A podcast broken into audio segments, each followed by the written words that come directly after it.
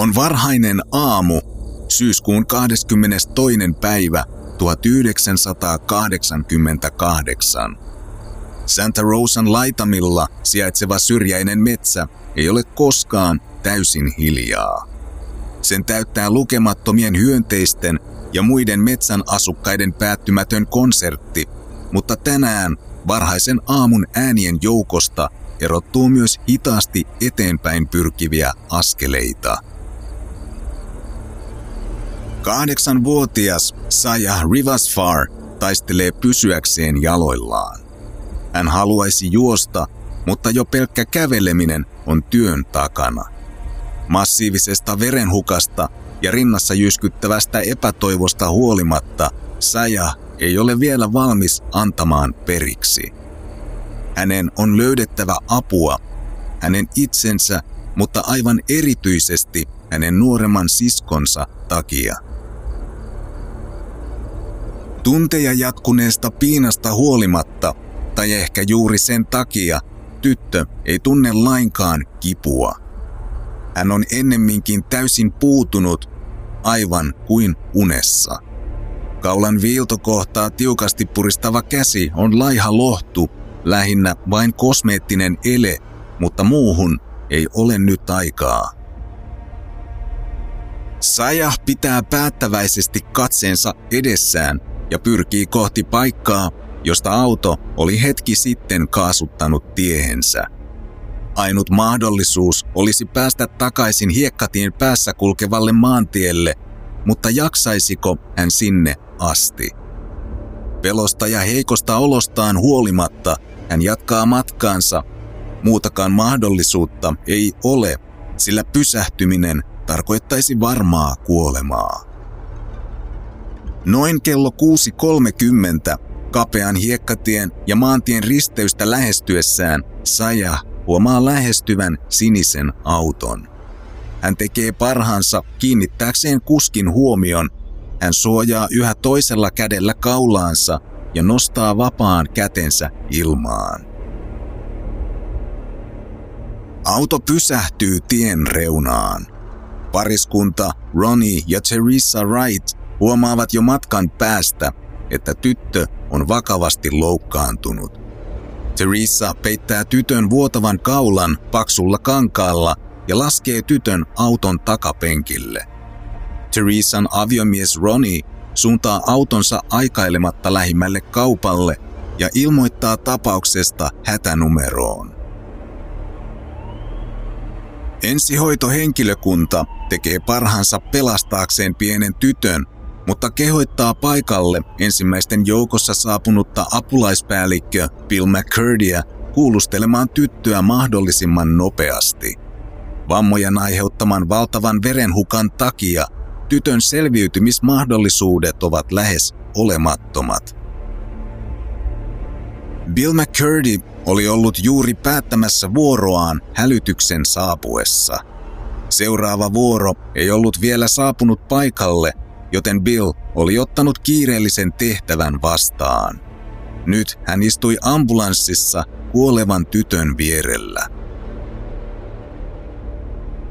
Shokista ja sekavalta näyttäneestä tilastaan huolimatta, 8-vuotias tyttö kykenee kertomaan yksityiskohtaisesti tapahtumista. Sayeh vastaa säntillisesti poliisin esittämiin kysymyksiin. Hän kertoo siskostaan, jonka oli joutunut jättämään metsään, sekä miehestä ja tämän vihreästä autosta. Bill McCurdy kuuntelee tytön tarinan ja kirjaa huolellisesti kaiken ylös. Vielä ennen poistumistaan Bill tiedustelee tytöltä, tiesikö tämä, kuka oli teoista vastuussa. Sayeh ojentautuu vierellään ollutta miestä kohti, käärii käteensä tämän ympärille kuin halatakseen ja kuiskaa: "Se oli Ray. Ray teki tämän."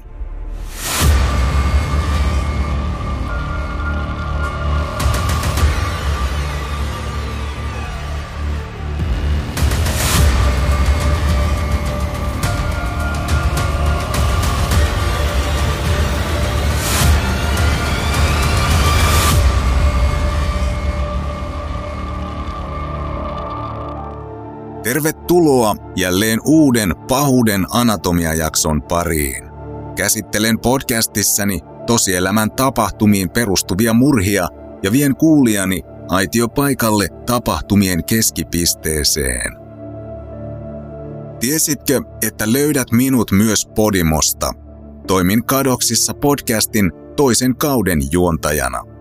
Suositussa sarjassa tutkitaan pitkään kadoksissa olleiden henkilöiden tapauksia. Joka jaksossa kuullaan näiden ihmisten perheenjäsenten ja ystävien haastatteluita ja pohditaan kysymyksiä, jotka kaipaavat vastauksia. Rekisteröitymällä nyt voit kuunnella Kadoksissa podcastia ja kaikkia Podimon sarjoja ja äänikirjoja 60 päivää ilmaiseksi. Tarjouksen löydät osoitteesta podimo.fi/kadoksissa. Tämänkertaisen jakson aiheena on Floridan Pensacolassa asunut Rivazfarin perhe. Välinpitämättömän yksinhuoltajaäidin tyttäret joutuivat kuukausia kestäneen hyväksikäytön kohteeksi, joka päättyi kohtalokkain seurauksiin. Jakso sisältää lapseen kohdistuvaa seksuaalista väkivaltaa, joten jatka kuuntelua oman harkintasi mukaan. Minun nimeni on Ossian. Sukelletaan suoraan tositarinan pariin.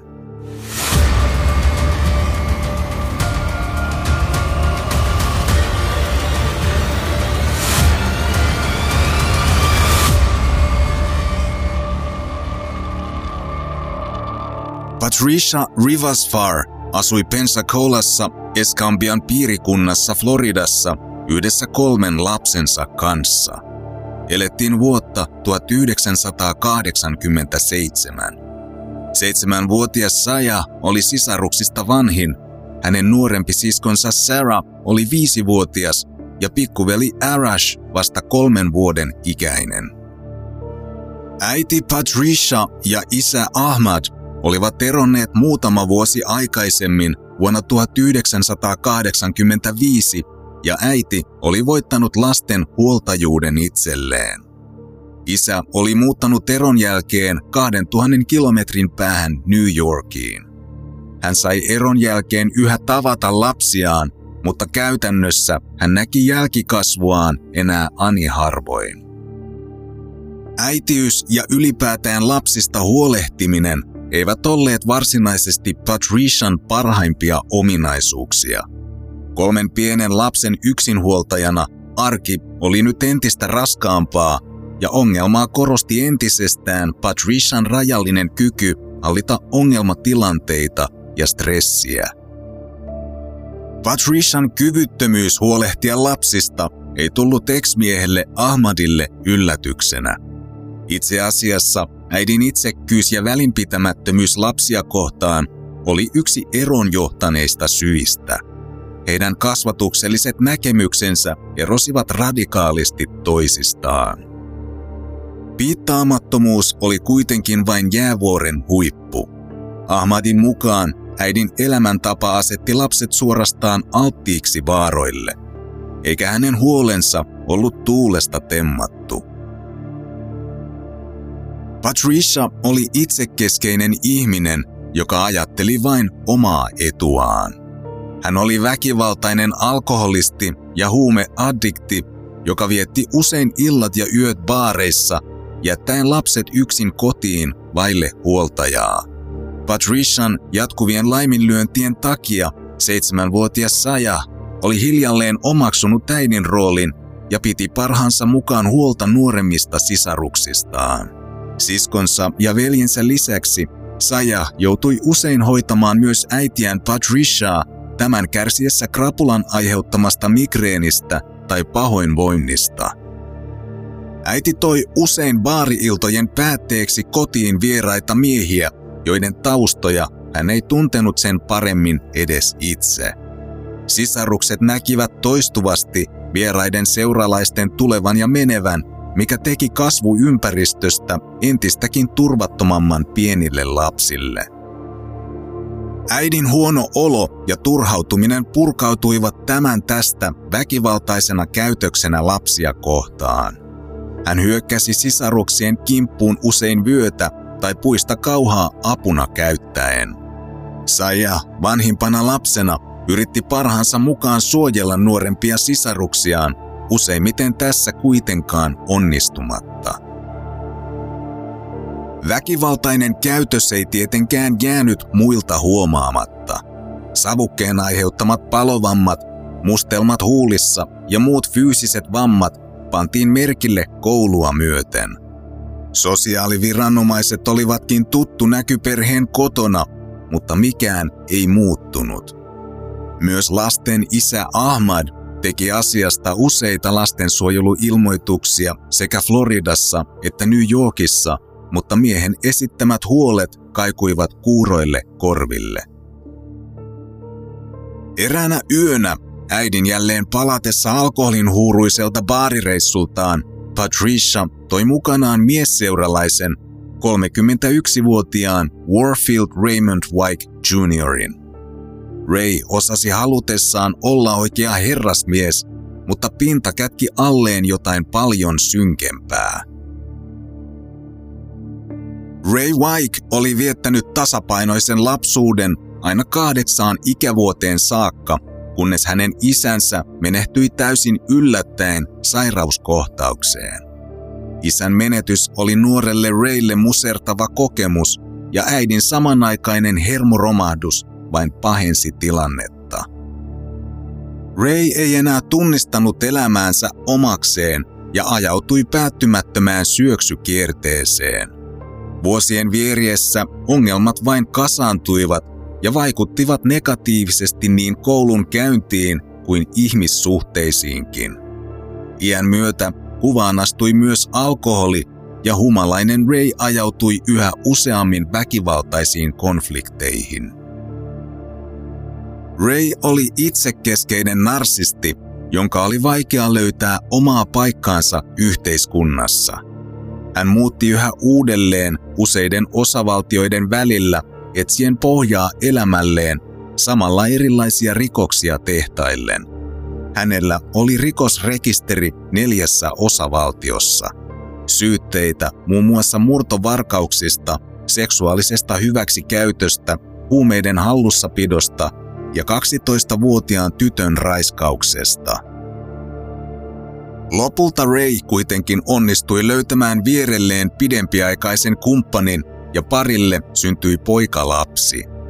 Perheonni jäi kuitenkin lyhyeksi ja pariskunnan erottua Ray antoi lapsensa hoidettavaksi äidilleen ja tämän miesystävälle.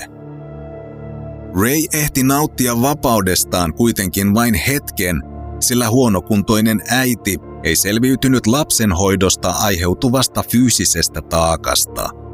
Ray muutti äitinsä ja isäpuolensa luokse Floridaan, jolloin tapasi sattumalta uuden tyttöystävänsä, yksinhuoltaja äidin Patricia Rivazfarin. Patricia oli luonnollisesti täysin tietämätön uuden poikaystävänsä kirjavasta historiasta.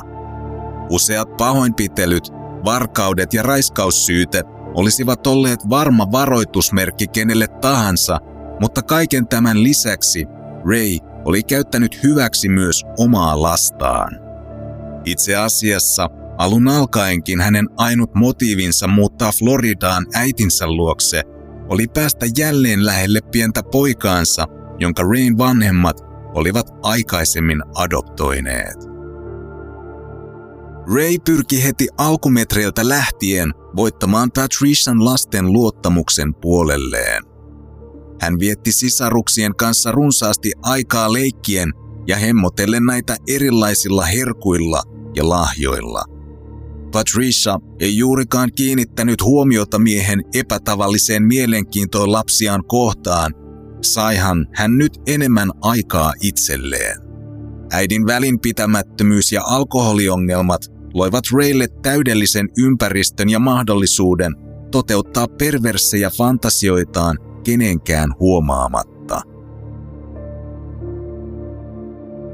Sayeh tajusi kuitenkin nopeasti uudessa poikaystävässä olevan jotain outoa. Miehen läsnäolo alkoikin vähitellen pelottamaan pientä 8-vuotiasta tyttöä, sillä Rayn omituinen viehtymys kohdistui pääosin juuri häneen. Ulospäin kaikki vaikutti täysin normaalilta, ehkä jopa täydelliseltä. Ray oli kuin unelmien isäpuoli, joka vei lapsia pyöräretkille, puistoihin, veneretkille ja allaspileisiin.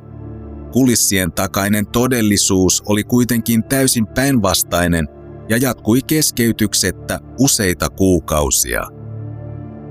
Ray käytti kaikki mahdollisuudet hyväkseen.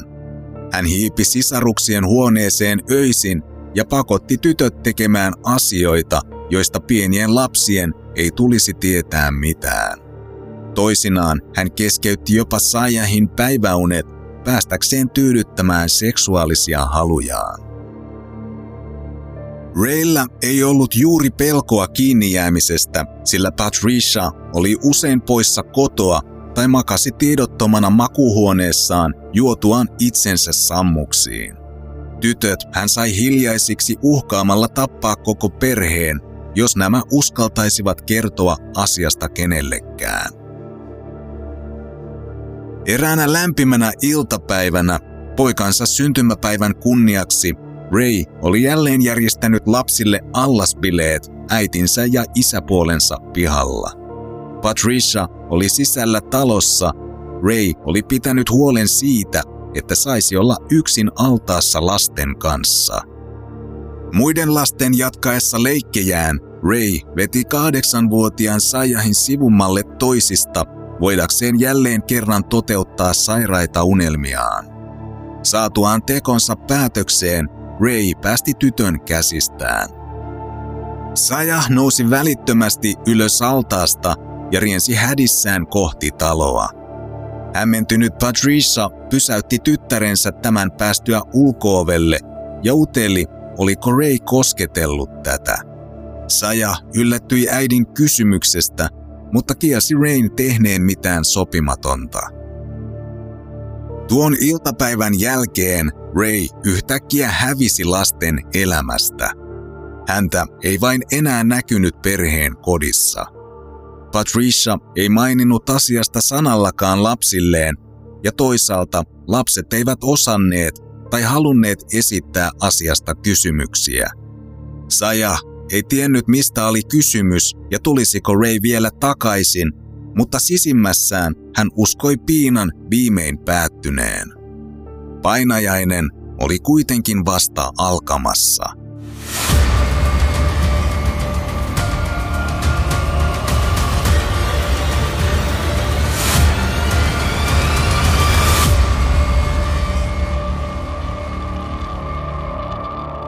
$21. syyskuuta 1988 keskiviikko alkoi jo hiljalleen valmistautua seuraavaa yötä varten. Patricia oli jälleen haihtunut kotoaan baariin lievittämään stressiään ja jättänyt uuden poikaystävänsä toimittamaan lapsenvahdin virkaa. Pensacolassa sijaitseva asunto ei ollut kooltaan kovin suuri, mutta riitti hyvin perheen tarpeisiin. He asuivat asuntokompleksin ensimmäisessä huoneistossa, jonka etuovi avautui sisäpihalla olevalle parkkipaikalle ja takaovi kadun puolelle. Koska äiti oli tapansa mukaan poissa, Sayeh oli ollut jälleen vastuussa nuorempien sisarustensa ruokkimisesta ja iltatoimista. Kello lähestyi 7:00 ja 4-vuotias pikkuveli Arash nukkui jo sikeästi omassa erillisessä makuuhuoneessaan. Aamuinen kouluun lähtö jännitti Sayehia.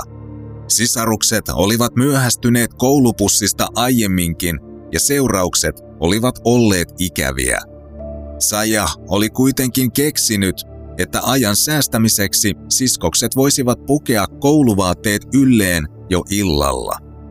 Tällä tavoin hänen tarvitsisi huolehtia aamulla vain sisaruksiensa hampaiden pesusta ja aamupalan valmistamisesta. Äidistä ei olisi joka tapauksessa apua, koska tämä nukkuisi pois krapulaansa pitkälle aamupäivään. Myöhemmin samana yönä 22. syyskuuta Noin 20:30 aikaan takaovelta kuului terävä rasahdus, jota seurasi muutamia minuutteja kestäviä epämääräisiä työskentelyn ääniä. Lopulta tumma hahmo nosti takaoven saranoiltaan ja astui sisään huoneistoon. Ray tunsi asunnon hyvin ja suuntasi viipyilemättä tyttöjen makuuhuoneeseen. Arash ja tytöt nukkuivat sikeästi omissa huoneissaan. Myöskään Patrician poikaystävästä ei ollut huolta, sillä tämä oli jo aikoja sitten poistunut asunnolta baariin ja liittynyt kumppaninsa seuraan. Sayeh havahtui hetkeksi hereille Rayn kantaessa tyttöä ulos takaovesta kohti tien sivussa odottavaa autoaan. Hän oli ottanut vihreän Dodge Monacon lainaksi äidiltään ja asetti tytön etupenkille odottamaan. Ray riensi takaisin taloon ja palasi hetken kuluttua autolle kantaen Saraa sylissään. Hän laski nukkuvan pienokaisen auton takapenkille. Etupenkillä istunut Sayeh ei osannut huolestua oudosta tilanteesta. Hän kuitenkin tiedusteli Rayltä, mihin tämä oli lapsia viemässä, johon mies vastasi heidän olevan menossa tapaamaan tyttöjen äitiä Patriciaa. Sayeh tiesi äitinsä olevan yhä ulkona, ja vaikka tilanne olikin poikkeuksellinen ja outo, miehen selitys tuntui täysin uskottavalta. Ray sulki auton ovet ja palasi vielä talolle. Hän nosti rikkoutuneen oven takaisin saranoilleen, yrittäen parhaansa mukaan peittää murrosta aiheutuneet jäljet. Tämän jälkeen Ray palasi takaisin autolleen, istui kuskin puoleiselle penkille ja kaasutti pois paikalta. Sayeh heräsi unestaan jälleen noin puolen tunnin kuluttua, kun auto kääntyi päällystetyltä tieltä kapealle metsän ympäröimälle kuoppaiselle hiekkatielle.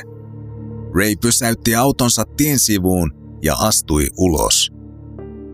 Hätääntynyt Sayeh katseli ulos pimeyteen, yrittäen ymmärtää, mistä oli kysymys. Hän yritti peittää esiin pyrkivän paniikin ja pyyhki kyyneleet poskiltaan Rayn avatessa oikeanpuoleisen etuoven. Ray tiedusteli Sayehilta, oliko tämä kertonut kenellekään heidän pienestä salaisuudestaan. Mies oli silminnähden mielissään tytön kieltävästä vastauksesta ja rauhoitteli tyttöä vakuuttelemalla, että sisarukset saisivat nähdä pian äitinsä, jos vain olisivat kiltisti. Ray käveli auton taakse, avasi tavaratilan ja otti mukaansa muutamia esineitä. Hän avasi auton takaoven ja ryhtyi sitomaan penkillä nukkuneen Saran jalkoja ja käsiä teipillä. 6-vuotias Sara alkoi itkeä hysteerisesti ja yritti katseellaan hakea turvaa etupenkillä istuvalta siskoltaan. Sidottuaan Saran, Ray jätti itkevän tytön takapenkille ja pakotti Sayahin mukaansa auton taakse. Hän nosti tytön tavaratilaan odottamaan sillä aikaa, kun puki yllään olleiden farkkujen tilalle valkoiset shortsit. Ray raiskasi 8-vuotiaan Sayahin auton tavaratilassa. Takapenkillä sidottuna makaava Sara kuuli selkänojan takaa siskonsa tuskaiset huudot ja kyseli peloissaan siskoltaan, miksi Ray teki heille näin. Sayeh yritti rauhoitella pienempää sisartaan, vannoen, ettei hänellä ollut syytä pelätä ja että kaikki olisi pian ohi. Tilanne keskeytyi äkkiarvaamatta, kun hiekkatien päähän ilmestyi lähestyvän ajoneuvon valot. Ray hyppäsi nopeasti ulos tavaratilasta ja komensi Sayehin takaisin auton etupenkille. Hän uhkaili molempia tyttöjä pitämään päänsä alhaalla ja pysymään täysin vaiti. Paikalle ilmestynyt auto pysähtyi pienen matkan päähän tien reunaan. Ray käveli auton luokse ja kertoi kuskille, että hänellä oli ongelmia autonsa kanssa. Miesten välinen keskustelu jäi kuitenkin lyhyeksi. Rayn autossa piileksinyt Sayeh ei tiennyt, mistä miehet ulkona keskustelivat, mutta kuuli, kun auto kaasutti hetken kuluttua pois paikalta, vieden mukanaan viimeisenkin toivon tyttöjen pelastumisesta. Auton hävittyä näköpiiristä Ray hyppäsi jälleen kuskin paikalle ja ohjasi autonsa syvemmälle metsään, jossa saisi olla rauhassa satunnaisten ohikulkijoiden katseilta. Pienen matkaa ajettuaan Ray pysäköi jälleen kapean tien reunaan ja hyppäsi ulos autostaan. Hän avasi matkustajan puoleisen etuoven ja ryhtyi raiskaamaan Sayehia etupenkillä. Tällä kertaa aivan Saran silmien alla. Noin kello 6 aikaan aamulla Ray komensi viimein Sayehin nousemaan ulos autosta. Tyttöjen painajainen oli tähän mennessä kestänyt jo usean tunnin ajan. Ray komensi Sayehin pukemaan housut jalkaansa ja odottamaan aloillaan, palatessaan itse autolle noutamaan takapenkillä sidottuna makaavaa pikkusiskoa. Mies palasi hetken kuluttua pienokainen käsivarsillaan ja käski Sayehia kävelemään raivattua polkua pitkin syvemmälle metsään, kunnes mies käskisi tämän pysähtyä. Pian Sayeh saapui pienehkölle aukealle. Ray komensi tytön pysähtymään suuren puun vierelle ja laski Saran maahan rungon juureen. Ray katsoi edessään seisovaa Sayehia silmiin ja totesi, että tämän olisi syytä lausua viimeiset rukouksensa. Mies veti esiin ison veitsen, asetti terän Sayehin kaulalle ja viilsi tämän kurkun auki. Sayeh katseli edessään avautuvaa maailmaa täysin liikkumatta. Hän ei tuntenut lainkaan kipua. Hän vain seisoi hetken paikoillaan aivan hiljaa, kunnes nosti kätensä kaulalleen. Hän näki kämmenellään kaulasta vuotaneen veren ja lyyhistyi maahan. Rinnassa jyskyttävä sydän vakuutti Sayehille tämän olevan yhä elossa. Hänen ainut mahdollisuutensa oli nyt vain sulkea silmät ja maata paikoillaan täysin liikkumatta ja hiljaa.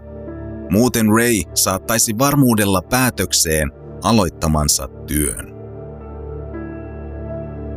Sayeh saattoi vain maata aloillaan Rayn hyökätessä tämän 6-vuotiaan siskon Saran kimppuun.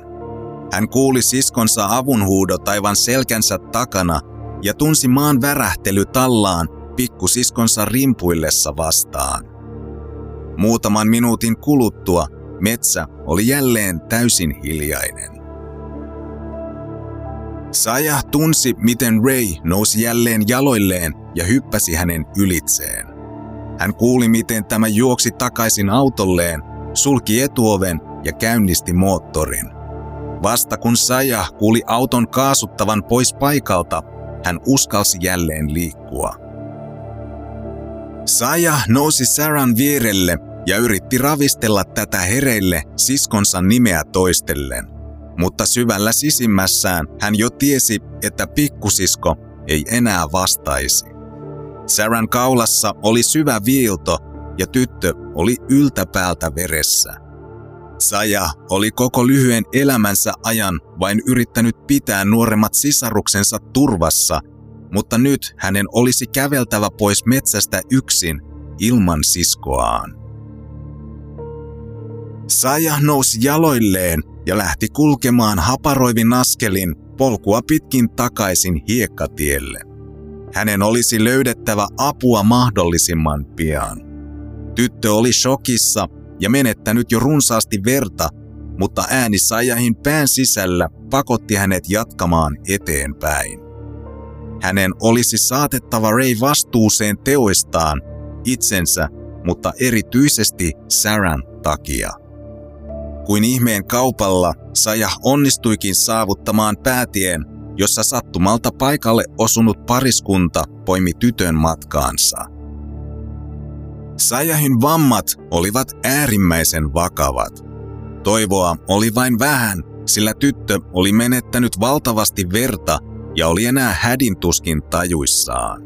Tästäkin huolimatta hän antoi poliisille yksityiskohtaisen kuvauksen tapahtumista ennen kuin tätä ryhdyttiin kiidättämään kohti sairaalaa. Nuoremman sisaruksen Saran ruumis löytyi täsmälleen Sayehin kuvailemasta paikasta, kädet ja jalat yhä sidottuina. Tytön kaula oli viilletty auki, eikä mitään ollut enää tehtävissä. Kun viranomaiset ottivat aamulla yhteyttä tyttöjen äitiin, krapulainen Patricia ei ollut vielä edes tietoinen, että hänen tyttärensä eivät olleet omassa makuuhuoneessaan. Äidiltä saatiin kuitenkin vahvistus tytön tarinalle. Poliisilla oli nyt pää epäilty. Poliisi suuntasi Rayn äidin talolle, josta löysivät epäilyn auton tien varteen pysäköitynä. Valkoiset shortsit olivat kuivumassa ulkona talon edustalla. Naapurit vahvistivat, että Ray asui talossa yhdessä vanhemman pariskunnan kanssa, mutta useista yrityksistä huolimatta kukaan ei tullut tavaamaan ulko-ovea. Ray oli saapunut tekonsa jälkeen kotiin, huuhdellut valkoiset shortsinsa puutarhaletkulla ja mennyt nukkumaan kuin mitään ei olisi koskaan tapahtunutkaan. Poliisi kuitenkin tavoitti Rayn lopulta puhelimitse ja komensi miehen ulos talosta. Ray ei tehnyt vastarintaa, vaan toimi poliisin ohjeiden mukaisesti ja mies pidätettiin. Sayehin tila oli vaakalaudalla. Hänen sydämensä pysähtyi ambulanssissa matkalla sairaalaan ja vielä 2 kertaa sairaalan leikkauspöydällä. Ensihoitajien ripeän toiminnan ja hätäleikkauksen ansiosta Sayeh kuitenkin selviytyi tapauksesta kuin ihmeen kaupalla.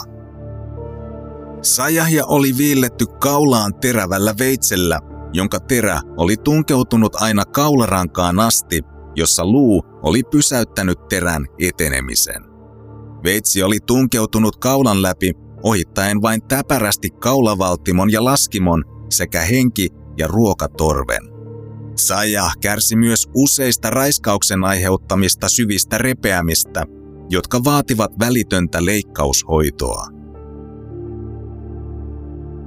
Noin vuosi myöhemmin, 12. kesäkuuta 1989, aloitettiin tapauksen oikeudenkäynti.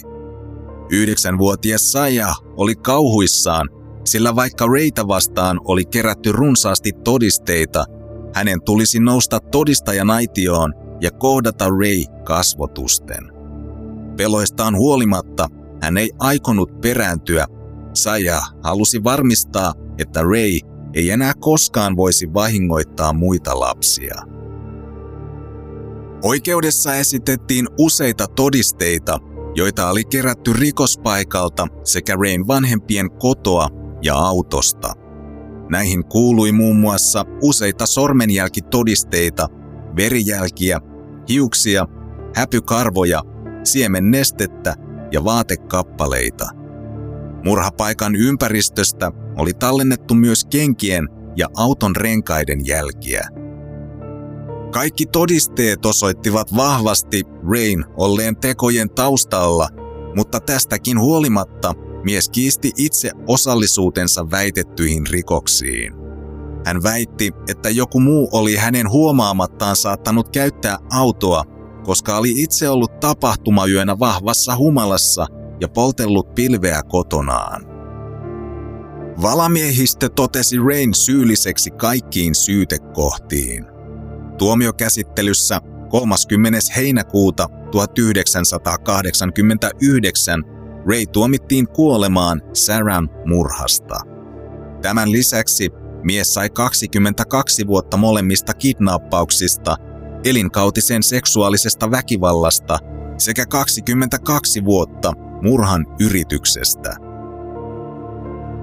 Patricia menetti lastensa huoltajuuden.